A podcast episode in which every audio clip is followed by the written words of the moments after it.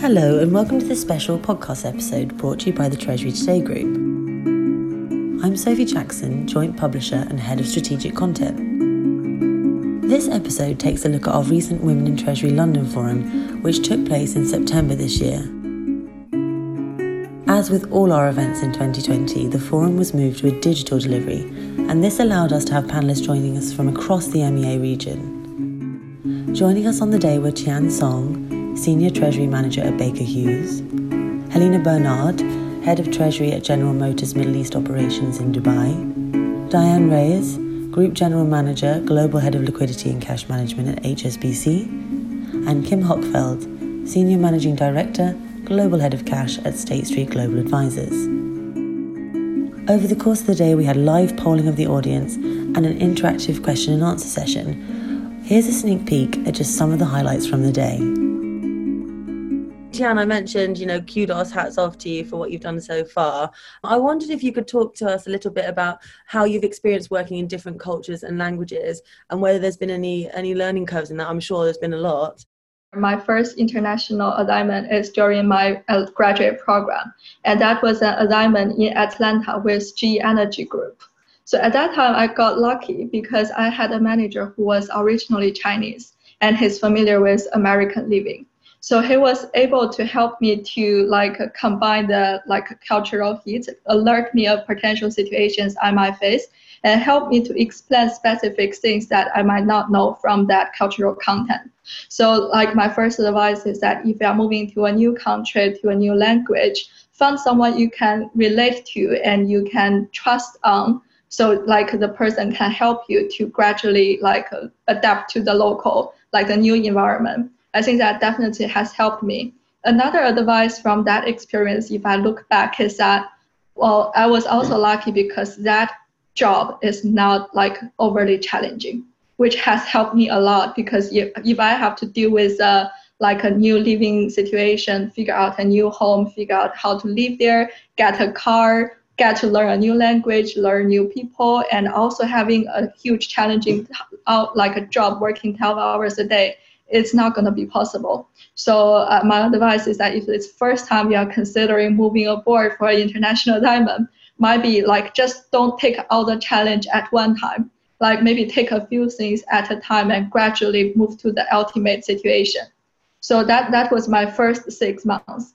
And then the real challenge started when I moved on to the corporate audit staff program, the more intense program. And in that program, my first assignment is with GE Capital divestiture.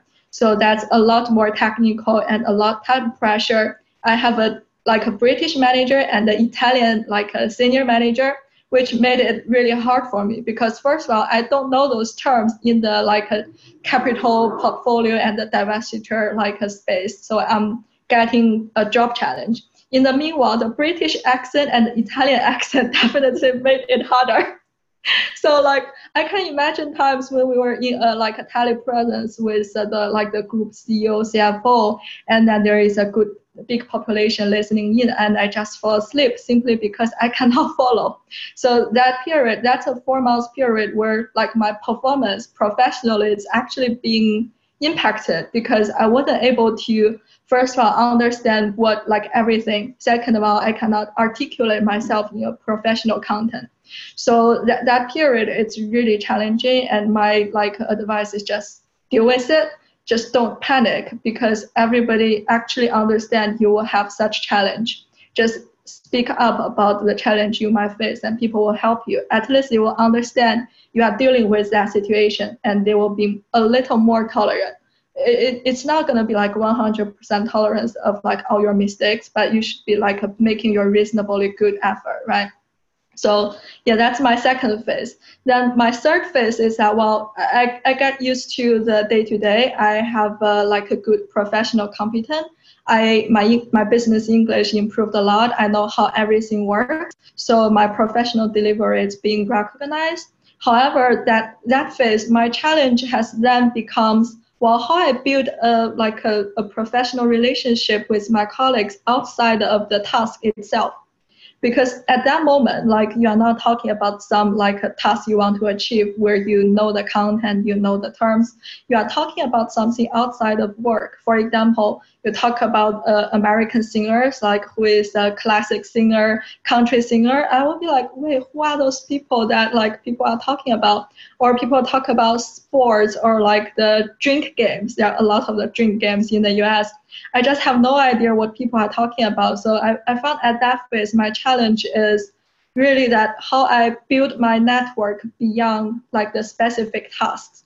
So my experience during that period is that again, it's not going to achieve in one day because it, you gradually get involved in what everybody is uh, like, uh, like basically occurring in their everyday life and trying to get familiar with them. So the advice is really not to be afraid of getting along with people who have a different lifestyle. Don't always hang out with people from your own cultural background like uh, th- that's my observation in the UK. A lot of the Chinese students they only hang out with other Chinese students. So the result is that while they are not really going to get to a stage where they can build connection with the locals. So that's my third stage. Then my last stage is really well, okay, I can build relationship with my colleagues. I can get work done. I can live comfortably. However, how I expand my network beyond like your colleagues or like other team members or like the other companies you are working with. Going beyond this, like after work, who are you gonna hang out with? I'm still trying to like uh, figure the answer for this one. So any advices, I'm happy to hear. Kim's also had to work in, in another language. I mean, not, not quite as drastically different, but Kim's worked in French. And I think encountering that feeling is difficult and challenging. Um, what have you learned about how this plays into the inclusion side of things, working in different cultures, working in different languages, being on the back foot, so to speak? I would answer this question by, by saying, Sophie, that I actually think it's been a, an, absolute privilege to be an outsider in many contexts. So I've been a, a, foreigner in the UK for the last 27 years. As you alluded to, um, I worked for about five years in a completely francophone environment. Um, so I was the only English speaker around the table. And I've been a woman in a typically male dominated industry for my entire career. And what it's given me, it's it's challenged me and inspired me in a way that I would never have believed being an outsider. You have to work harder to build connections to relate to people but what it gives you too is it also in, incentivizes you and inspires you to challenge your own preconceptions to take a step back and look at what you might have taken for granted or what are your baseline assumptions about something because people are um, approaching them so differently. So i found it hugely inspiring a huge growth experience being forced to work in cultures that have been different to my own. And I think what it's done for me is I hope it's made me a better listener. And I think if you're a better listener because you are taking on board other people's opinions, suggestions, thoughts, and ideas, it's going to make you a better decision maker and it's also going to make you a much more inclusive leader. So, you know, this goes back to the comments um, that Diane made and that I echoed around international experience. Being an outsider in a different culture forces you to stop to to appreciate different cultures different viewpoints and hopefully think more inclusively and embrace diversity rather than resisting it Diane, I want to kick off with you again. What advice would you offer to people who are struggling to get the recognition that they want during this time? There's a lack of physical interaction, there's a lack of ability to kind of grab people and make them notice you. So, what can we do during this time to develop our presence, develop our skill sets, and get noticed? So, I guess I'll make a comment uh, coming off of something Kim said about uh, the great equalizer. I do think remote working and Zoom uh, is, is a leveler, if you will. It doesn't matter your status, right? Everybody's kind of equal. And we see so much about the person, whether you mention your cat or your dog or your child running in the background or even a spouse or, or some people have a kitchen behind them, whatever it might be. Uh, it, it, it's actually kind of creates a more normal, comfortable, open uh, opportunity to talk. Now, um, I think that there are some things that people can think about uh, in this kind of context to be noticed. If you're not on a Zoom call, I guess you don't have that opportunity to, to have it to be the great equalizer. But I do think that you can find ways to get on the Zoom call. And I think one of the things that we're doing is examining ourselves to say, how many coffee chats, virtual coffee chats that you had, and are you having them with the same people you always had? Do you have only those coffee chats with men or women? And what type of ethnic minorities? Who do you invite to your staff meetings? And have you invited any of the Black um, community lately? And can you have them come periodically to keep you honest and test their input? So I think that there are things you can do to get on those calls. I was on a call literally this morning where our CEO has talked about what our, our 2025 goals uh, to double our senior leaders, uh, Black leaders and two have raised their hand and said, Look, can I do a short term assignment with you for six months? I'm really passionate about it and I want to help you get this right. So uh, there's a lot of ways for people of all genders and uh, diversity and inclusion uh, aspects to participate if they're not on the Zoom calls. Volunteering, I mentioned earlier. But if you are on them, you want to get noticed and you feel like you're just new at it or, or not really getting airtime, I would say um, uh, the first thing to do is to have an elevator pitch. Um, and I know what we're not, many of us won't be in elevators in the short term, but you can use that pitch verbally. What is it you want to be known for? How do you want to be branded? And what is it you want to say about yourself to others? Uh, and, and it doesn't have to be, I want to tell you I'm great and these are my leadership attributes. It's like, hey, I've been working on this and such. I've accomplished and finished this project can I help you in that regard? Because no one else will know as much about what you've accomplished as what you know, because your boss has probably you know, minimum of seven, if not 17 direct reports. So there's no way they can know everything that you've done, but definitely someone who's not your boss that you would see in the elevator, who you might want to work for later, that you'd see on the virtual Zoom screen, wouldn't know. So for you to be able to find a way to say, hey, George, I've done thus and such in the last week. You just mentioned something about that. I know I'm not in your department, but could you leverage my skill set, that sort of thing. So, so have your elevator speech and don't use it just to learn about this, the, the games with baseball or football or soccer or whatever, but use it for biz, in a business context. Don't talk about the weather. I think the other thing I would say is um, practice these uh, points. And Sophie mentioned that earlier, where she has a group that practices how they're going to ask for an increase or something. You should practice just about everything until you get really comfortable with public speaking. And I know some people poo poo it and say, oh, practice, I don't need to do that. But actually, all the great CEOs that you know have taken coaching and Toastmasters, and most of them practice 10 times before they give a major auditorium presentation. So there's nothing to be embarrassed about.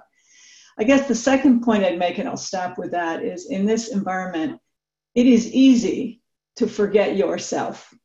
And so I would caution that and make sure you find time for yourself and to focus on your career development. And it's actually should be a time in which opportunities are open to you. Educational opportunities are open everywhere. Your company is not doing in classroom training much anymore, so everything is online. And if you were in a department and you wouldn't take that training before, but you're very interested in that, you now can do it because it's available to all employees. It's a quite a democratic process. So take some courses, whether it's a technical course or a new domain you want to be in, it doesn't matter. Just advance yourself and where you want.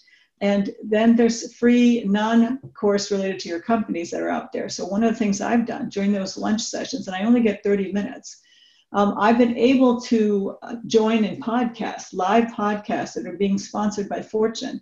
And this is something I could have never done at my office before because I A, wouldn't have that same scheduled period of time. Uh, and B, they weren't offering these during the lunch breaks before. So I am trying to make sure I'm conscious of what's happening in the broader community. What's the government in the area and all the states across the US doing? How are they collaborating with other countries? I wouldn't have had that time. So I encourage you all to do that and have a development plan. If your company offers a template or a form, don't get angry about it and think it's administrative. Just fill that thing out. It's as much for you as it is for your manager. It's a document for you to hold yourself accountable that you said you wanted to do something, and then you'll have to do it. But it's also a way to get your manager on the same page and they can help you achieve your development plan, whatever that may be. So I would just say one, have that elevator pitch and practice it. Find ways to get onto the Zoom meetings, ask for help from other people, join as an observer, because most managers, if you ask, will do it. Second, focus on yourself and a development plan that's formal during this period. And I guess last, which I didn't sort of talk about, is if you feel you need it, find a mentor or a sponsor. Be persistent and reach out to somebody you think would be ideal for you and explain to them why. They'll at least give you one meeting. And during that one meeting, if you practice well, you'll probably get your second meeting. So those would be some thoughts I have, Sophie. Helene, I want to move to you. We talked a little bit earlier there about how everyone's experiencing the past six months, things that we're learning from it. But one of the other things we've talked about on and off throughout this conversation is strategic treasury, how things are changing for you in your role. How have you seen the role of a treasurer evolving, and how do you see it evolving even further now um, with the current situation that we're all in? So, a couple of things. Um, in particular, over the past, I would say, decade, um, since, in particular, since uh, the last global financial crisis, there has been so much more focus on treasury strategy, liquidity, cash management. That that's one side of, of change. In many, uh, I would say, multinational companies, you know, have had much more sophisticated treasuries for a really long time. When it comes to some of the you know smaller companies or um, private local companies Treasury, um, I have witnessed, it has been years ago embedded in other finance function. It was part of accounting, it was part of overall picture, it was not as visible. Over the past 10 years, we see, in particular in the region where I am extremely much more focused on uh, recruiting treasury professionals with um, you know broader experience, implementing systems, uh, putting controls in place automating treasury activities as well as moving back office to shared service. We've seen that happening for banks as well as for corporates. That's one side.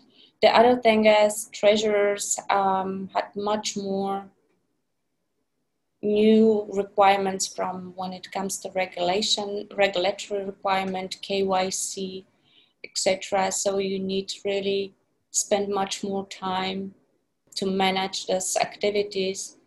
But most importantly, I think it's the overall uh, banking industry and the technology that has evolved over the past decade with automation, digitization, new products, um, working capital management, different tools, more automated, the fintechs, etc. So it has been quite a lot.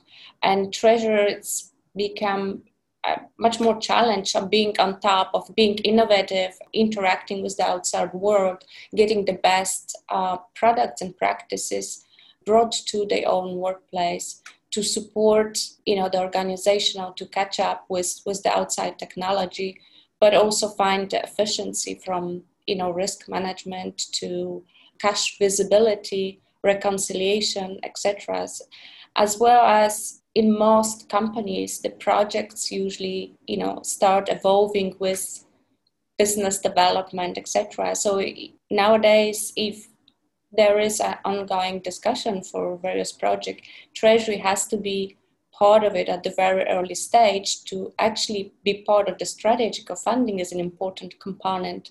And it, there had been a lot of volatilities in the market and from the liquidity perspective. So i would say covid uh, overall experience i think there is much more focus on uh, counterparty risk management overall risk management uh, from because everyone is sitting at home so making sure the technology being used it's all saved in safe environment, secured. There are in the region, there are still certain areas where the paper check is very common. Now, with the what has been happening, um, you know, recently, I think there's a huge acceleration of moving away from paper to digitization, and banks are much more open to receive digital documents versus physical paperwork that has to. So all all these things, it's actually it, there's some benefit uh, at the same time i look at it from the positive side because it's going to accelerate digitization and a different way of working. And i couldn't imagine uh, myself being sitting at home and my team being in the office and um, there's payments there's so many projects there's so many things. But what the technology does and, and just i think probably most of you might know within the region you know voice in a certain video were not that um, widely used unless you had a video, video conference so it was not that popular. This is another benefit what we have now. We can talk you know not necessarily video but being able to share the documents presentations uh, makes it much more efficient whereas prior to i would say pandemic it was much more common to sit in a meeting room and pop up charts of presentations and talk about it. What I also found that we keep meeting much shorter if it's um, if it's online. Mm. Um, maybe because we have so many more other meetings that we wouldn't probably didn't have squeeze in, uh, but the people come prepared. They're much more efficient because yeah. they want to achieve the result and move on. Kim and I, we've spoken about the support for Black Lives Matter that's going on across the world. This is provoking a conversation for all of us around racial equity, which is long overdue. And what do you think we can learn from this? What do we do? How do we start to push for racial equity in our in our professions? And how can we help? How can we part, be part of a solution and not part of a problem? So I'm going to answer this question uh, from two angles. The first from the corporate angle, and the second from a personal angle. So, from a corporate perspective, I'm very proud that State Street Global Advisors has been a long-standing champion of diversity through our role as an asset steward. So, we are broadening that focus now to include not just gender diversity, but also racial and ethnic diversity. You know, the, the fundamental tenet of our whole um, activist program is that the best long term driver of value in the companies that we own is having a strong, independent, and effective board. And the best way to achieve that, according to all the research, is to have a diverse group of individuals on that board. So we are widening our focus on diversity, not just to include gender, but also on, on racial and ethnic grounds.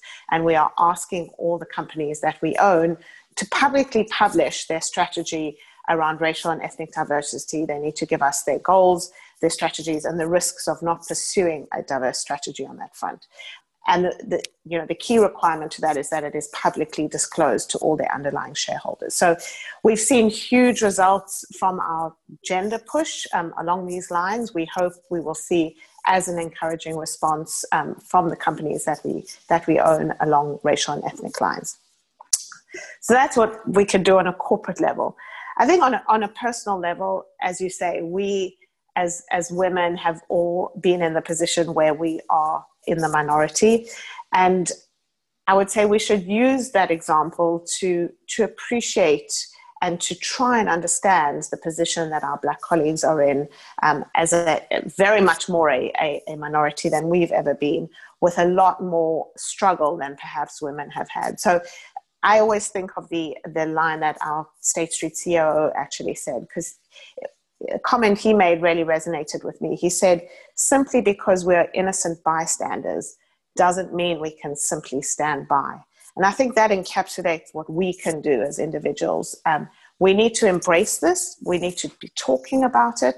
We need to be conscious of all the obstacles in the way of our black colleagues, our black female colleagues, and try and help make that dialogue an open dialogue, it's an open issue, and start trying to address those, those problems.